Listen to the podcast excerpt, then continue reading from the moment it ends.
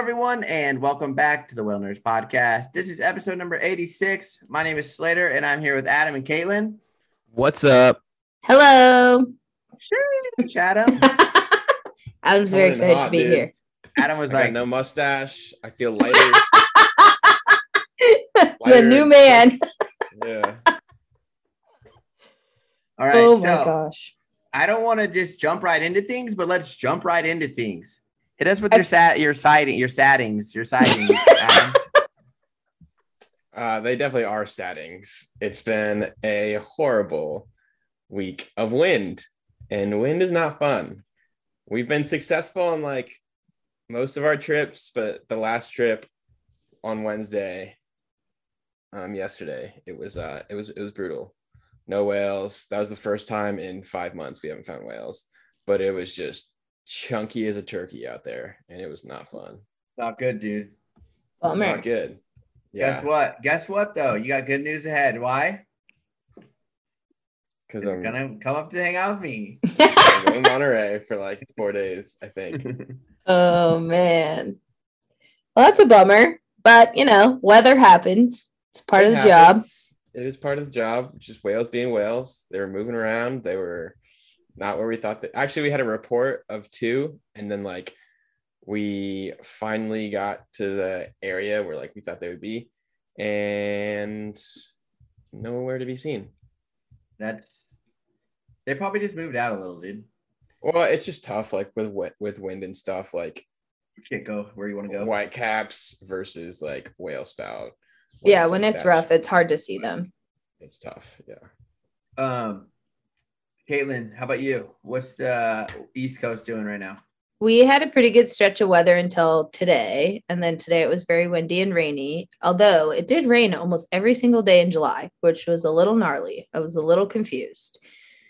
Um, but we have had humpback whales, and we've had a few sightings of Atlantic white-sided dolphins. We have had some minke whales and a fin whale the other day. So pretty good overall. We had um, a pretty cute encounter with a mom calf humpback whale. It's Jabiru and her calf.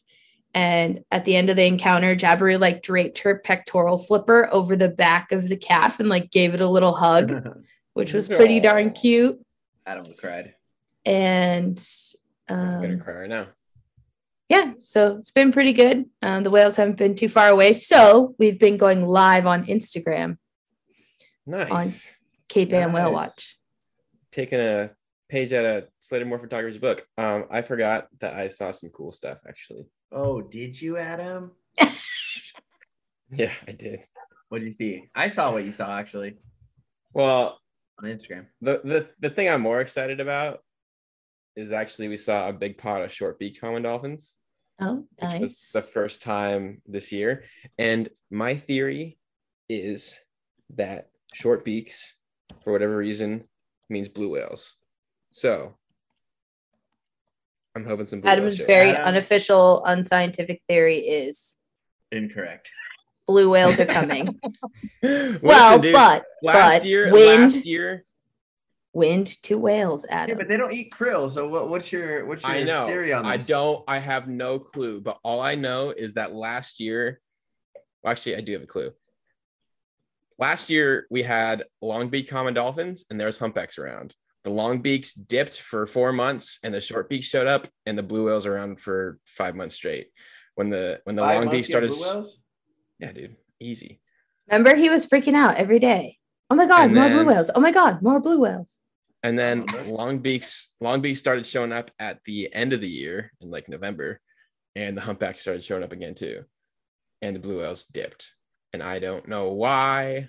I don't think I've ever seen a pod of short beaks feeding with a humpback whale, but I have never seen it. No, they're too spastic, dude. I always see you always see them way offshore. Yeah, that's my. It was just like, it's weird. This is the first time we've seen short beaks all year, and I, we, I got a, I got a feeling. I think when you do see commons with tuna, it's usually short beaks that are with tuna. I just don't know why. They're just as chaotic as the tuna.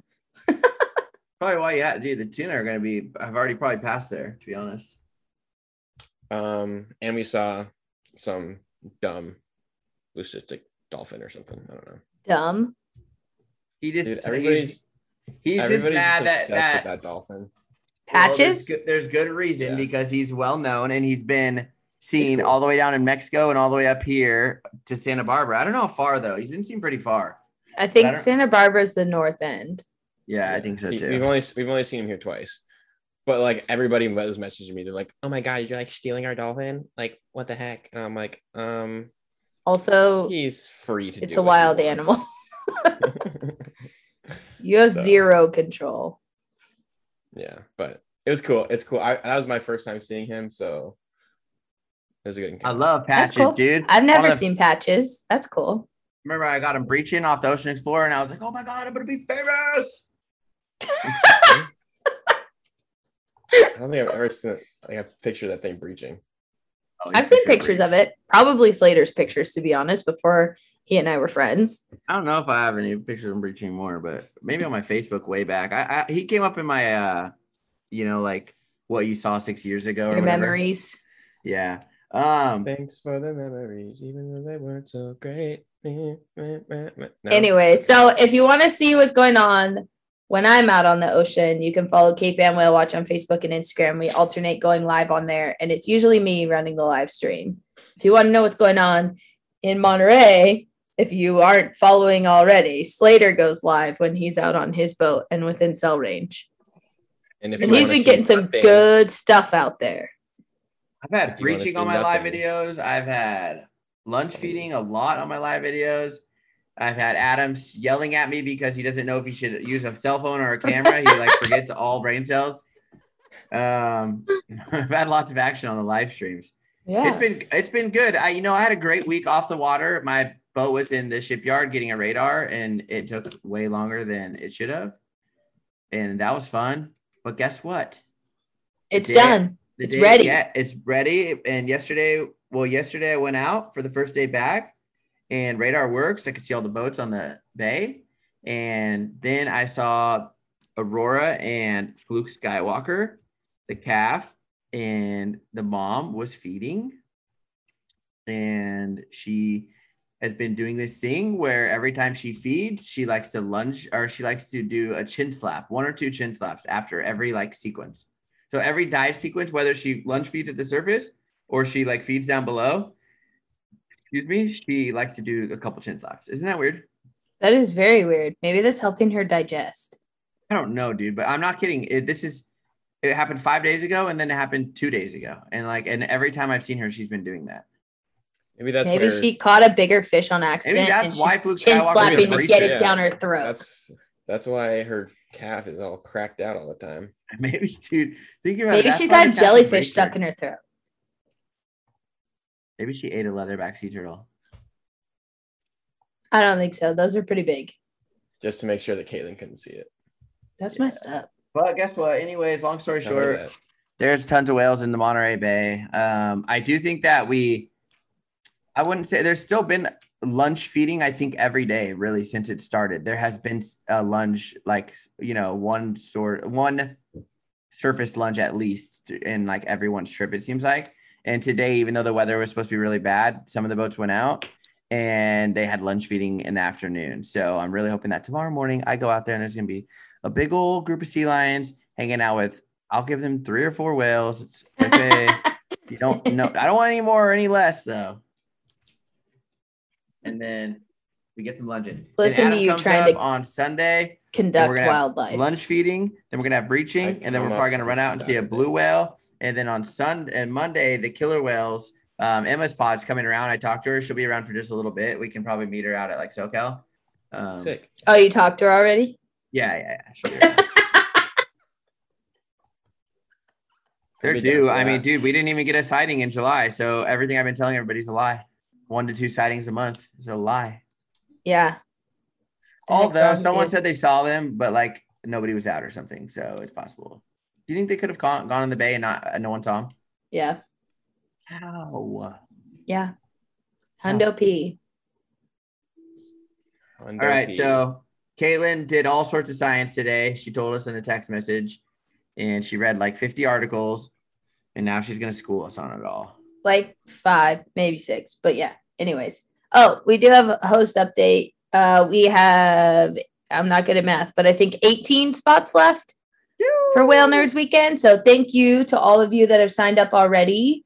Um, and if you are interested in learning about the trip, you can check out our website, the whale nerds dot com. And um, I will be updating a little bit more of the trip info. I was looking at it today. And so there should be some updates on there shortly. And also thank you to everybody that's signing up for our email list. We will be sending you an email blast here soon. And yeah. So now we're going to talk about bottlenose dolphins. Bottlenose. Or as I like to call them, Tursipops. Oh, wait, can I say something since we're going to talk about them? Yes. On our way to the harbor, we found bottlenose dolphin the other day, and then they met up with Rizzos right in front of Monterey Harbor. Did they entrance. Fight? They fought to the death. Really? No, but they were playing around, and the bottlenose were doing those like high leaps, you know, where they like throw their back up, like SeaWorld style. Nice, nice. Yeah, so I've cool. seen that one time. What, like doing like some weird, yeah, weird mixing around, some jumping. Yeah, it was, and... yeah, yeah. I just saw okay. it the other day, actually, too. Bottlenose and Rizzos? Mm-hmm. You kind of size, size me up, bro? Yeah. How, how many were in your pod? At least, like, there was legit, like, Rizzos. Two bottlenose, I think. And then there was, like, a dozen Rizzos. No, there's, like, one hundred Rizzos and, like, twenty bottlenose, so mine kind of works better than yours. Wow, that's a pretty big group. It was a very big group of Rizzos. I was like, what's going Adam on? Has but also a big pencils. Group of bottlenose. Adam has one of those like magic pens twenty? When he writes his sightings. Oh, out. No, I had offshores. Oh, we had coastal. They're way. I don't mess around yeah. with those coastals, all right? Offshores yeah, it's because they don't like you. No, it's because coastals are lame. Oh, wow. Really good. They're really cool in my book. I've seen them. There's some pretty nifty behaviors in uh inside the shoreline. They're just very particular about who they spend time with, and it's clearly not you. Really? Because last time I saw coastals with Slater, they were all over me. Whatever. Anyways, okay. So Tursiops, Tursipops, whatever. Dol- co- bottlenose dolphins. So this first article that we're going to talk about briefly um, is actually a follow-up to something we talked about, I think, last year. So uh, the Bottlenose Dolphin Research Institute off the northern coast of Spain uh, actually documented bottlenose dolphins attacking and even killing common dolphins. And uh, we talked about it during an episode, and then they actually, this uh, research group actually made a paper out of it. So um, you can now find the paper. Let me pull it up here. In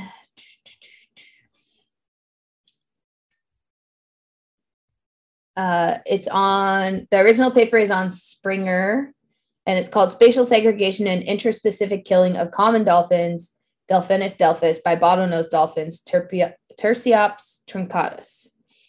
And so this is all. Um, Sighted off the northwest of Spain, or the northwest coast of Spain, I should say. And my Google Docs just froze. Let me pull it up on the screen. You know, you might call them Tursipops. I call them the assholes of the dolphin world. Wow, this is a family podcast. Is it though? It is. Dude, they're so mean. They are mean. They're very like, mean. And maybe, maybe also slightly inappropriate. Very inappropriate. And here's why. Okay, so uh, there were the two species were only sighted in the same area at the same time, five times over their five-year study period. Three of the five times that they were in the same location, there were interactions of displacement of the common dolphins by the bottlenose dolphins. So... Hmm. More than half the time, the bottlenose dolphins were like, get out of here, man. We don't like you. Then one interaction got cray-cray. They got video of it. They posted it on their Facebook page. I remember that. And the bottlenose dolphin beat the common dolphin to death. Honestly, it kind of looked like how killer whales hunt. Like, there was lots of pubbling. There was, like, jumping and drowning, and it was gnarly. Um. Males, females, and calves were all involved in the harassment of the common dolphin during the interaction where the common dolphin died. Um, but calves? then, yeah, but mm-hmm. then So like, was this a teachable moment? Was this a family affair? I don't really know. But then this is kind of the gnarly part that maybe this is not a family podcast for. Uh, the males were seen attempting to copulate with the common dolphin corpse after they killed it. Dude, people aren't ready for nature, bro. I'll tell you. They really aren't. And they They're suggested not, that this was maybe d- driven by continued aggression and like assertion of dominance post-mortem. Wow. So that's a little gnarly. That's super gnarly. Bottlenose dolphins, dude. They're cray-cray. Uh, they really are. People keep it's telling me. It's because they're so smart. People keep DMing me. They're like, I want to come out, but I want to come out for killer whales. And I'm like, you think you like killer whales, but you might not. Like, you might. Like, dude, people come on the boat and they literally want to leave. And I'm like, yeah, it's not that fun. Yeah. when you, Especially when you see him kill a gray whale and then half the boat's crying and half the boat's like, this is the best moment of my life. Yeah. Yeah. Like, this is group and then therapy. One, other, one person is like, we need to go home now. This is not fair. And it's like, well, or they're like, what? Can you do something to stop it? And you're like, no. Yeah, what are we gonna These do? Animals, this is what they eat. Whale in the face? Yeah. But also, like, this is what the killer whale eats. We're not going to stop it from doing what it's supposed to be doing. Yeah. They, I think they deal with that drama a lot up in, in the Pacific Northwest with the harbor seals. Yeah. I mean, harbor seals are so dang cute, too, is part of the problem. I mean, gray whale calves are cute too. I mean, that's pretty sad, especially if the mom gets upset. Just crazy, man. Okay, so that's the first paper. Um, and again, as always, I will post the links to all these papers on our Facebook page in the comment section when I put up the post about this episode. Hmm. Okay, so the next paper is in Royal Society Publishing. It's called Evidence that bottlenose dolphins can communicate with vocal signals to, to solve a cooperative task. And the premise of this paper was, it's an experiment conducted at Dolphin Research Center in Florida, um, which I believe is in Sarasota. Correct me if I'm wrong. Let me, let's Google it real quick before I say the wrong thing, because it might be in one of the keys. Dolphin Research Keys, keys, keys on the nice. It's in Grassy Key. Van okay. Nuys. Okay, Grassy Key, Florida. That's where we're at here. Okay, so these animals are captive animals, and I do believe that all of the animals in this study were born at Dolphin Research Center. So they, so we're talking about a little bit different than in the wild, but potentially translates pretty smoothly across to behaviors in the wild. Um, the dolphins were paired. It was a male pair and a female pair, and they were tasked with pressing a button within one second of each other. So if they both pressed the button within one second of each other, they got a reward sound, and then they got a food reinforce positive reinforcement. So um, the button was put in different parts of the pen across a lagoon area from wherever the dolphins were released as the starting point. And then the starting points over time, as the dolphins like learn the behaviors, the starting point was randomized, and they were also released from their starting point at different times. So like one dolphin would get released, then the next one would get released, and then they both had to go to the button and push it within one second of each other. Dang.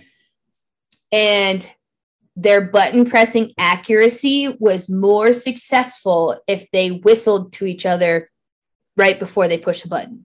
So they didn't do this every time, but they were more accurate when they did talk to each other before they pushed the button. So this is um, showing that they do have some sort of ability to cooperate with each other and communicate with each other vocally, um, because they moved the, they moved the button around, and they like tried to separate them, the targets, far enough from each other that the dolphins couldn't actually see each other. Hmm. So interesting stuff. Um, there is still some work being done on dolphins in captivity that potentially can inform information about how dolphins work together as a pod in the wild, but you always have to kind of take it with a grain of salt, because a captive setting is not the same as the wild, um, but pretty interesting. And uh, yeah, kind of that just... doesn't that doesn't take away from the fact that they're clearly communicating. Yeah, and they're definitely smart. Yeah, definitely, definitely. Okay, the next two papers. Um, I when I originally got them, I thought that they were full access, but they're actually abstract only. But the abstract, I think, is informative enough that it's kind of interesting. So the first one is in integrative zoology. It's called Sexual Maturity, Seasonal Estrus, and Gestation in Female Indo-Pacific Bottlenose Dolphins, which is Tursiops aduncus, inferred, inferred from serum reproductive hormones. So um, the reason why I thought this one was interesting is because, like, we always kind of assume there's like seasonality in dolphin breeding, right? But like nobody really has great data for it in the wild, at least in most cases. So this is from a ocean park that's in Hong Kong, and basically they did like uh serum testing of the blood of their dolphins, and they found that on average their dolphins started puberty at about age five and became sexually mature at about age six, and that there was a slight peak in breeding uh, from February to October, so like summer-ish. Mm-hmm. Which, if that's a holdover from like wild populations, that kind of makes sense, right? Like that's when the food's abundant, so then that's when you're going to be like, yeah, I'm ready to make a baby. Mm-hmm. So that's kind of, mm-hmm. I thought that was interesting. It is. But it's it's funny, like, you know, you'll constantly see calves throughout the year, I think. Yeah. But there definitely seems to be like a sort of season. It's like same thing with commons. Like well, we'll always see calves throughout the group, but then like in the summertime, you see like these big nursery pods where like every female has a calf with her. Also because we're on the water more in this peak summer though too. So I mean, yeah. I guess so. And it could have to do with inshore and offshore movements of different groups too. But like my theory is like, if it's nine months to make a baby dolphin, right? Then like with Rizzos, you should see peak calving if they're getting pregnant in July. So you're looking at August, September, October, November, December, January, February, March, March, April, you see lots of calves. I don't know if that's true, but yeah, I mean, yeah, I don't know. I feel like we always see them like year round, right? Gray yeah. whale season, there's always nursery pods going by, common mm-hmm. dolphins. Mm-hmm. I mean, I had a, we had a nursery pod at Rizzo's just like, I don't know, a couple days ago. Mm-hmm. So.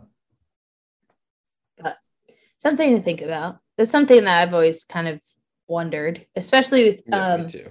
especially with yeah. animals like Rizzo's dolphins, where you have like a big squid boom. And then, you know, like, do you have a baby boom after that? Same thing with killer whales. Like you have a huge killer whale season. So eighteen months later, do you have a big baby boom? Because all those killer whales, one, were in the same place at the same time. And two, had a lot of good stuff to eat. Mm-hmm. I don't know. It, uh, yeah. I literally was like, I had something today and I just like, it just, I hope. Disappeared. It just goes crazy down. Um, okay, so this next paper is also abstract only, but I love the title of it. Um, this is in Marine Mammal Science, and it's called Lords of the Rings, Mud Ring Feeding by Bottlenose Dolphins in a Caribbean Estuary Revealed from Sea, Air, and Space. Oh. Um, yeah. What? Super cool. I was I was watching an episode of The Hunt the other day. That's what show it's on.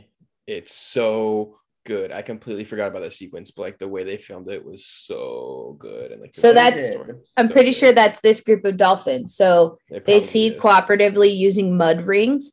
So yeah. one dolphin oh, yeah. goes and kicks with its tail along the the bottom and makes a mud ring around the mullet. And then all the other dolphins wait outside of the mud ring for the mullet to jump over the mud out of the water, and they catch them. Yeah. I'm sure you've seen it, Slater. Who t- oh, a, a thousand times. Who taught them? Dude, I don't know. They figured it out. They're crafty. Now they're like, we're gonna make fake like like because what the bullet probably thinks is like, oh, we're in really shallow water. We gotta like jump, right? Because the mud's all around them, maybe. Mm-hmm. And then they're like, they jump out and then boom. They're like, get caught up by the dolphin. Yep. Yeah, I wish we could. I wish we could go there and film that with a drone. I'm sure it's super illegal, but it would be amazing. They got some so, awesome drone footage of it. Yeah. Then also, there's another group of dolphins. So that's in Florida Bay that do the mud ring. Then there's this other group a little bit further south in the Florida Keys that do this mud plume thing that's only like a half circle. And same thing, one dolphin makes the mud plume, and then like the other dolphins wait on the open end of the circle, I think. And then they all lunge in at the mullet. So they like build a wall and then they attack from the other side. Mm-hmm. So smart. Yeah. Really underappreciated, honestly. Smarter than me. It's because they're with you. It, how how accessible how accessible is it to get there? I mean, it's in Florida. You just take one of those boats with like a big fan on the back. I don't know. I mean, you might not even have to do that. I don't know how shallow. I mean, it's probably pretty shallow water. I guess maybe you do need an airboat. That might be better. Like water up to just wait out there. Get me my water shoes. Let's go. Um, so yeah, so I think that's pretty cool. I would be interested to actually ask them for access to the full paper because I want to know like what the satellite method was, but I'm sure that those disturbances in the water can be seen just, from space. You can see them from space, yeah. For yeah. Sure. So. And there's, I can't remember which, it might still be the Hunt one, but I think Our Planet had a sequence on it too in coastal seas or something. Um, and you can see just like the little spirals from space. Oh yeah, I think it is in Our Planet. I think I just watched that not that long ago. Dude, you see that in the notes? I was like, was in a recent documentary question mark? Even yeah, a, so, a, even a solo dolphin can do it. Yeah. Yeah. But I think I think it's more efficient like in a group. Yeah, for yeah. sure. But a solo, I think that's even cooler that one of them can do it by himself. Yep. Yep. Yeah. There's also bottlenose dolphins. I don't know in this if it's in this Florida area as well, or if it's a different place in the world, but uh, they will chase the fish up onto the shore and halfway strand to yep, grab the fish same. and it's then the like go back out. Same. Crazy. So innovative. So cool. Well, it's just, it's funny. It's like there's certain populations, you you know, that like use the environment and the opportunity to to make a meal out of it. It's like the killer whales down in in Chile, Patagonia, or, yeah, Patagonia. Sorry, um, that you know beats themselves for those seal pups, and it's like only one family that does it. And I think I don't know if it's only one family of bottlenose that does it, but pretty incredible. I mean, it's two different areas. I would think that it's probably different groups. Yes, I mean bottlenose do have a fairly significant range, but I do think it's two different groups, mm-hmm. potentially more than that as well. Okay, so this next one is kind of uh, interesting. So this is a news article that came out on N O L A dot com, and it's a it's about a Louisiana government researcher who says she was fired for raising the alarm about dolphin deaths. So she was hired by uh, the Department of Fisher- of Wildlife and Fisheries. And her job was, she was the Marine Mammal Stranding Coordinator. This is Mandy Tumlin. And she worked for the agency for quite a long time. Like she watched the outfall of the uh, Horizon oil spill and all that in the Gulf. And in two thousand nineteen, she was fired. And it's, she says it's because that year she raised the alarm about a project that was causing an a very large number of dolphin deaths in their area. And it's kind of like maybe a cover up type deal. Yeah. So what happened was uh, that year, three hundred thirty-seven dolphins were found on the beaches of the Gulf Coast, and only nine were successfully refloated. So hmm. like three hundred twenty something dolphins, not even three hundred eighteen dolphins died in one year alone. Um, and that's like an abnormally high number of dolphins. More than one hundred fifty of those were found in or near the Mississippi River. Hmm. And a significant number of those dolphins that stranded had these things called freshwater lesions on their skin. So what's a freshwater lesion? Well, I'll tell you. So it's uh they're like ulcers, and all, they're like these patches of ulcers, but also thick skin. And it's like this really, it kind of looks like they're burned. Like if you look at pictures of them, it looks like they got burned. And it happens when they have prolonged exposure to low salinity. water. So um, there's another paper that I will put in the Facebook comments. It's like a bonus about this uh, phenomenon. And because their skin is very damaged, it makes them more susceptible to infections and parasites when they're suffering from freshwater lesions. Yeah, that doesn't so, look good. Right? The pictures are gnarly. So in two thousand nineteen, the Bonnet, I think it's Carré. I don't know. I'm sorry. I don't speak French. If you're from Louisiana, I'm sorry. Um, anyways, this spillway was open for eighteen, one hundred eighteen days, allowing large amounts of river water to discharge into the Mississippi Sound, which is also Barataria Bay. Also, sorry if I said that wrong. Um, and this is actually part of a sediment diversion project, which is meant to rebuild the wetlands with river sediment. So, like, in principle, a good idea. Yeah. In practice, it's not going well. Uh-uh. So the Marine Mammal Commission got involved. They made a report that came out saying that the sediment diversion project would have immediate and permanent adverse effects on the local bottlenose population in Barataria Bay. Also, what the heck is the Marine Mammal Commission? The Marine Mammal Commission is an independent agency of the U S government formed to provide oversight of marine mammal conservation policies and programs being carried out carried out by the federal regulatory agencies. So it's an oversight it's like, it's, group. It's like the Marine Mammal Protection Act as a group. Yes. Wow. Yes. So basically, there's an investigation underway about this lady's termination, and um, there was like a series of depositions that happened, and colleagues of hers were called up to like testify. And uh, there is some cons- there's some concern that this Uh, phenomenon of this freshwater issue with the bottlenose dolphins could actually result in a functional extinction of the dolphin populations in Barataria Bay. And uh, wow, yeah, wild, crazy. So this is gonna, this drama. Is like Netflix documentary, dude. Whoa, I don't know. Whale Nerds production. We got to do some research.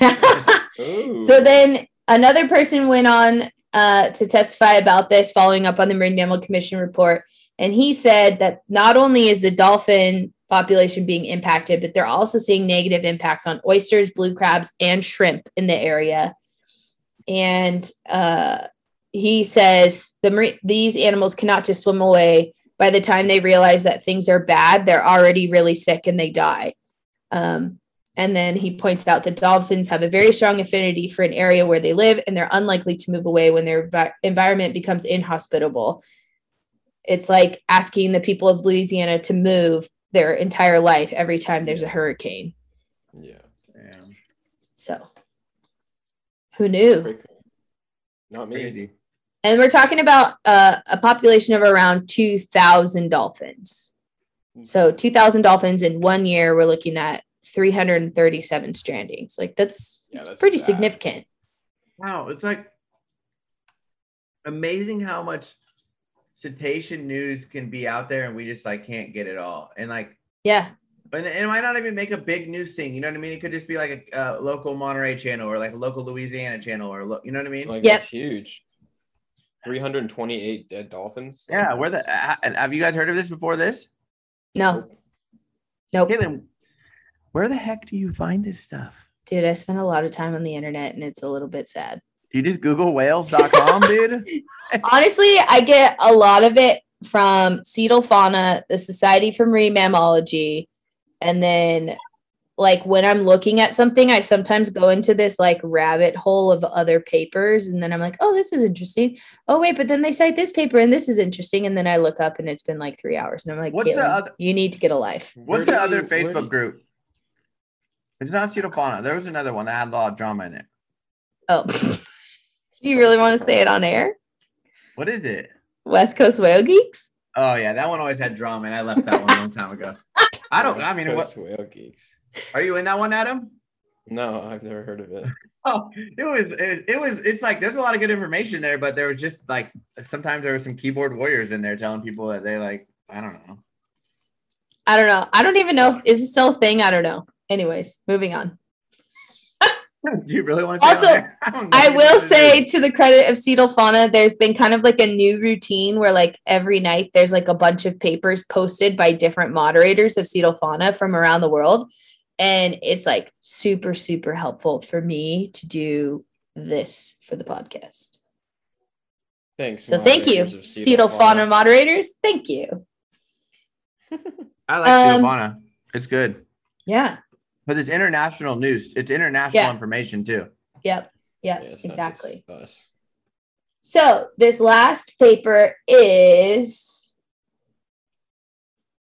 in Frontiers in Marine Science, Frontiers in Marine Science, the Marine Megafauna section.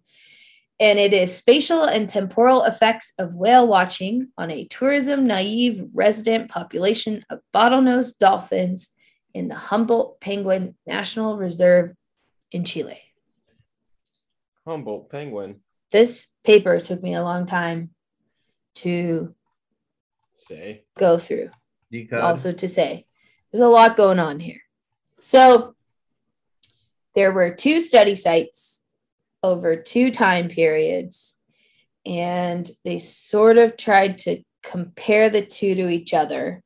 So the two study sites is Punta de Choros and Chañaral de Aceituno. I don't know if I said that right. Also, someone from this area follows me on Instagram. So if I say it wrong, just message me, bro.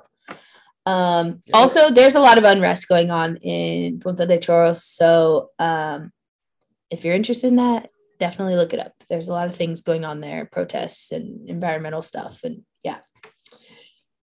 So right now, the status of tourist vessels is uh, Punta de Choros is more, has more tourist vessels operating there doing dolphin and whale watching than Chañaral. So then there's two time frames. The original time frame was from nineteen eighty-nine to nineteen ninety. It was mostly a shore-based monitoring program from the island that looks at both sites. It was a single group of dolphins that was observed across the two locations, they think.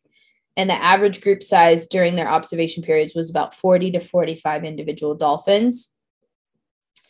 They, since it was shore-based, they had an average observation time of one hundred thirty to two hundred thirty-five minutes, so a couple hours at a time.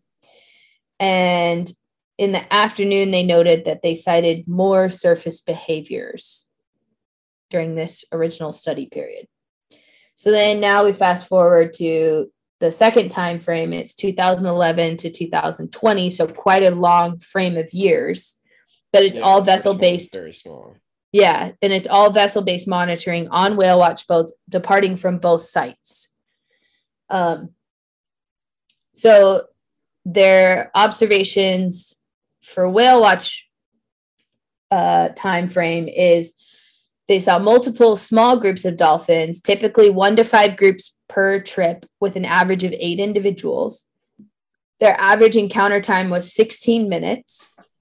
The morning observations uh, documented more surface behaviors. And out of all the documented instantaneous responses to the whale watch vessels in the second time frame study, fifty-one percent of the time they were avoiding the vessels, thirty percent of the time they had no response to the vessels, thirteen, almost fourteen percent of the time they attempted to bow ride the vessels, and less than five percent of the time they approached the boat. Now, if you want to break that time frame down a little more specifically, in the afternoon sightings of Punta de Choros, where there's more boats, their avoidance behaviors increased to sixty-three percent and their approach to vessels decreased to less than one percent. Mm. In the other location, the San Chañaral, uh, their instantaneous responses throughout the day was about forty-five percent of the time they had no response to the boats. Then twenty, almost twenty-six percent of the time after that, they actually approached the boat to bow ride. And then there was uh, the next percentage down from that was avoiding, and the next down from that was just an approach to the vessel. So in Punta de Choros, the morning they see about four vessels out every day and six out in the afternoon. But in Chañaral, there's only one vessel in the morning usually and only two in the afternoon. It's a lot. It's just a lot to go through. Yes, Slater. Yes. The thing is, is that's kind of how I feel about in our coastal bottlenose dolphins. It's like, I think they have the opportunity to be by boats all the time. So they're not as interested as like the offshore bottlenose. Offshore bottlenose, boom, they come over. Common dolphins, yep. boom, they come over. I do think they have a lot of opportunities with boats. You know, they do every day, right? But mm-hmm. I think that coastal bottlenose have it more, especially when they're near harbors, right? Yeah. And they're also with like surfers and like, especially in Southern California. So I think that's why they're not like always coming over to the boat. Sometimes they come in the harbor and they go way up the Newport Harbor. Yeah. Um, and they'll even bow right in there. Yeah. You know, but I don't but think the, it's not all yeah. the time. Yeah. So I think the it's numbers, just like, the numbers on the study though are interesting. Yeah. Yeah, for sure. Yeah. So, but then it left me with quite a few questions. So my first question was, are there whale watch guidelines in these places in Chile? And um, actually where I found that is on the International Whaling Commission's website. They have an international handbook for whale watch best practices and regulations all around the world. And so I will add the link to the Chile guidelines in our uh, Facebook post about the episode. And so there's been whale watch guidelines in place since two thousand eleven. And to be perfectly honest, they look almost identical to any of the infographics you see Pacific Whale Foundation put out. And I think that might be related, um, but they're basically very similar to the U S. You need to be one hundred yards away or one hundred meters away from any whale, fifty yards or fifty meters from a dolphin, approach parallel, don't cut them off, don't sneak up behind them, uh, slow your vessel as you approach. And then for Chilean blue whales, you actually need to be three hundred meters away. So just kind of a side note. Interesting. Um, Yeah. And then, so then my question was, so what's the level of compliance with these regulations and guidelines? And I don't have an answer to that, but I feel like that's something that maybe would help inform some of the information they gathered in these two places is like, yeah, there's more boats, but also like, what's the compliance level with the guidelines? Um, and then my other questions about their data collection effort was how much of the encounter time that they had with the dolphins was actually influenced by the vessel by the vessel's schedule and the passenger's experience. Because like you could track a pod of bottlenose dolphins for hours potentially, but if you're on a schedule or your people are bored, you're not going to stay with them. Or if something more exciting is happening in another place, you're not going to stay with the dolphins. Yeah. So that what might did they say it was it was one pod. Is that for the first study though? For the first study that was shore-based, it was primarily one cohesive pod and they would see them from shore for hours. But if you're on a whale watch vessel's, if you're at the mercy of a whale watch vessel's schedule, your average encounter time is based on what the boat's plan for the day is. It's not based on your study effort. True. So did they judge these avoidances and um the dolphins coming over to bow ride based from the shore? No, no. The observers were on the whale watch boat. Oh, okay. There was some shore-based observations as well. I, I couldn't quite, I mean, I didn't like go through with a fine-tooth comb on this paper, but like I didn't quite understand how they correlated the, the shore-based and the vessel-based data, but yeah, I think it was just like I feel like that short encounter time has to do a lot with the fact that you were on a whale watch boat. You weren't on a dedicated research boat that could follow the yeah. animals for hours at a time. So do so, you think it was avoidance or do you think it was, I mean, they haven't do what they were doing. They ha- no, because there was the no interest category as well. So okay. like, I feel like a good rule of thumb is if an animal turns away from you twice, that's avoidance. But if the animal just continues to do what it was doing before you arrived, then that's the no interest category. I like that. So, um, and then my other question was, is there, was there a photo I D effort that went with this study? Like, can they match like that original group of forty to forty-five dolphins to the dolphins they're seeing now? Cause like dolphins live long enough that they could be some of the same individuals. Yeah. So if that's the case, then did something happen to their population dynamic between the two study yeah. periods? Because it was like one cohesive group and now it's like a bunch of little groups. Mm-hmm. Like, was there some sort of pod fission as age, the older dolphins aged out and died? Was there some sort of big oceanographic event that caused a big disturbance? Uh, an example of that is the spotted dolphins that are studied by Denise Herzing in the Bahamas. After a big hurricane, like a lot of the uh, population dynamics shifted, and the dolphins like physically were displaced from a place they normally were for years. So like, did something like that happen? Or like something happened with like people and dolphins. Yeah. So that's kind of like the tact that this paper took at the end in their conclusion, was saying that like this increase in tourism is leading to, um, could potentially be leading to the, all these drastic changes in the bottlenose dolphin groups. But I feel like you have to ask all those other questions as well. I'm not saying that that's not true, because I'm not there. I don't know. I haven't been there for the study period. Uh, but I just had some. Dolphins. Yeah, we should just go there and ask the dolphins. Like, what's up? Like, I, are you guys pissed at us or what? It's tough to get a hold of them. You guys have tried. Yeah, they don't really talk on the phone. Only shell phones. Slater, you have to hit the right frequency. It's. um, and so basically, the results of their studies, their conclusion says, suggest that whale watch vessels produce short-term changes in surface behavior. Um, Nevertheless, it's necessary to study whether the changes in the rate of surface events are associated with greater stress, and whether whale watch activity should out, could have long-term implications such as health, energy budget, reproduction, and dynamics of the resident pod of bottlenose dolphins, um, which could be addressed by the application of the P C O D approach. I actually don't know what that is that they're referring to. Yeah, I guess if you're looking at the same pod in the same area every day, it could probably be annoying, right? But it's like, when we're whale watching, we're most likely not seeing the same whale or dolphins every single time. Um, it kind of depends on the place, right? Yeah. I mean, I guess we've been seeing Aurora and her calf every day for like the last four weeks. Very, yeah. Very weeks, so, yep. But yep. It's like that that calf, you, I mean, Adam's even seen it, just turns right to the boat and comes over. So it's like. Yeah. Yeah. And this is saying that maybe the dolphin shifted from Punta de Choros to the other location because of the high traffic of tourism vessels. But I don't well, know. It's even, like it's such a big between the, the differences between the two locations is just interesting. Like I under I would understand if there's one location with a bunch of boats that are going out, like yeah, the dolphins aren't going to be as inclined to interact. But like if there's yeah. a different location where it's like okay, there's not as many boats, like especially if they're all fighting for like the same dolphin or whatever, like I could see how that could impact their behavior. That's what I was thinking. Well, yeah, that's what this paper is saying. So the busier boat yeah. place, so, there's like, less. It, it, Yeah, makes sense. There's more avoidance. Like I was seeing it more as like, are they just not as curious now though too, right? Like they were probably more curious when it's just like one boat coming through, but mm-hmm. if it's the same boat every single day and the same, you there's know, like oh, whatever. It's like okay, we don't care, you know. Yeah, yeah. So, um, interesting know. stuff. Interesting stuff to think about for sure. I definitely would want to know a little bit more about long-term study of the group as individuals, and like if there was anything else that happened between these two study periods, but also like what, how good is the compliance in whale watch etiquette?